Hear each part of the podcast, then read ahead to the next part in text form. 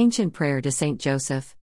This prayer was said to be founded in the 50 AD. In the 1500s, it was sent by the Pope to Emperor Charles when he was going into battle.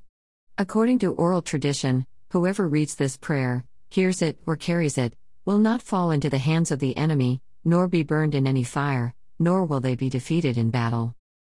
O Saint Joseph, whose protection is so great, so strong, so prompt before the throne of God, I place in you all my interests and desires.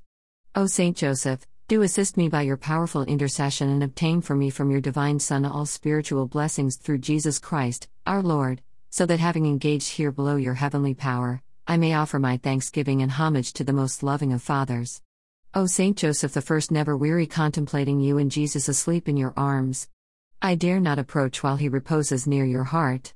Press him in my name and kiss his fine head for me, and ask him to return the kiss when I draw my dying breath.